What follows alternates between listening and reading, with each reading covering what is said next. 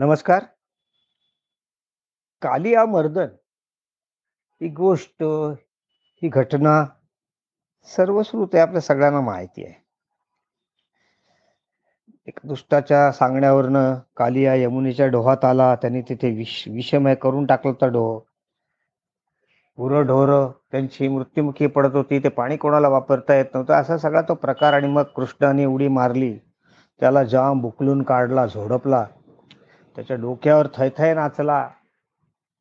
तिथेही प्रहार केले आणि मग कालिया नामोहरम झाल्यावर त्याला म्हणला, "मी असाच तुझ्या डोक्यावर उभा राहतो. असाच तू बाहेर चल पाण्याच्या आणि मला काठावर सोड आणि तू हा डोह सोडून निघून जा." कालियाने ऐकलं. त्याप्रमाणे घडलं. कालिया निघून गेला. कृष्ण लीलांच्या संदर्भात इतकी गोष्ट ठीक आहे. पण गोष्ट इथे संपत नाही. काली आपल्या लोकात गेला. नाग लोकांमध्ये गेला. वस्तीत गेला आणि तो गेल्यावर हकीकत तर कळलीच होती. सगळे त्याची चेष्टा करायला लागले. वृद्ध त्याला ओरडायला लागले, "लाज घालवलीस, एवढूस ते पोरग चिमुरडं आणि त्याने तुला बदडला. तुला लाज कशी नाही वाटत? आपल्या सगळ्या लोकांचं तू नाव घालवून टाकलंस." असा सगळं त्याला ओरडायला लागले. कालिया फक्त मनातल्या मनात ऐकलं, ऐकलं न केलं करायचा आणि हसायचा. काही काळानंतर जेव्हा ते सगळे जमून पुन्हा त्यालाच चिष्ट करायला लागले, ओरडायला लागले, तर कालिया परत हसला. जरा मोकळेपणाने हसला. तेव्हा त्याच्या एका मित्राने त्याच्या समवयस्काने विचारलं, "काय रे नक्की प्रकार?" तर कालिया म्हणला, "सांगतो."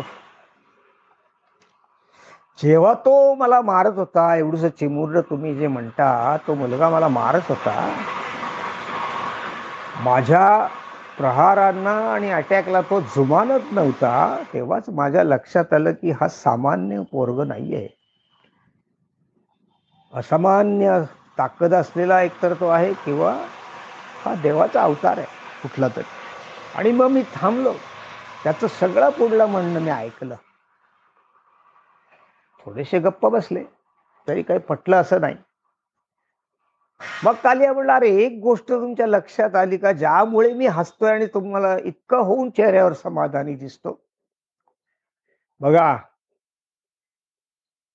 कृष्ण त्याचं नाव कन्हैया.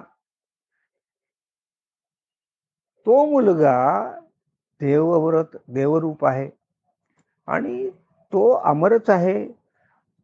त्यामुळे एक गोष्ट लक्षात घ्या, तो जोपर्यंत अमर आहे, जोपर्यंत लोकांच्या मनामध्ये कृष्ण आहे, तोपर्यंत ही जी छबी आहे, तो माझ्या डोक्यावर नाचलाय, तो माझ्या डोक्यावरनं डोहाच्या बाहेर आला, ही लोकांच्या मनात तीही छबी अमर राहणार आहे.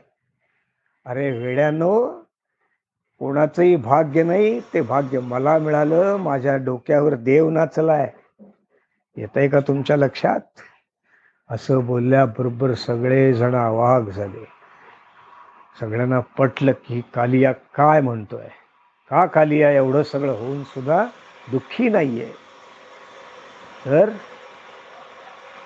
दे आपला जर काही चूक असेल, त्याची शिक्षा जर देवरूप माणसाने, देवाने आपल्याला दिली, जर ती आपण मोठ्या मनाने स्वीकारली, त्याच्या सांगण्याप्रमाणे वागलो, तर आपल्यालाही मनःशांती, अमरत्व वगैरे सगळे प्रकार मिळतात.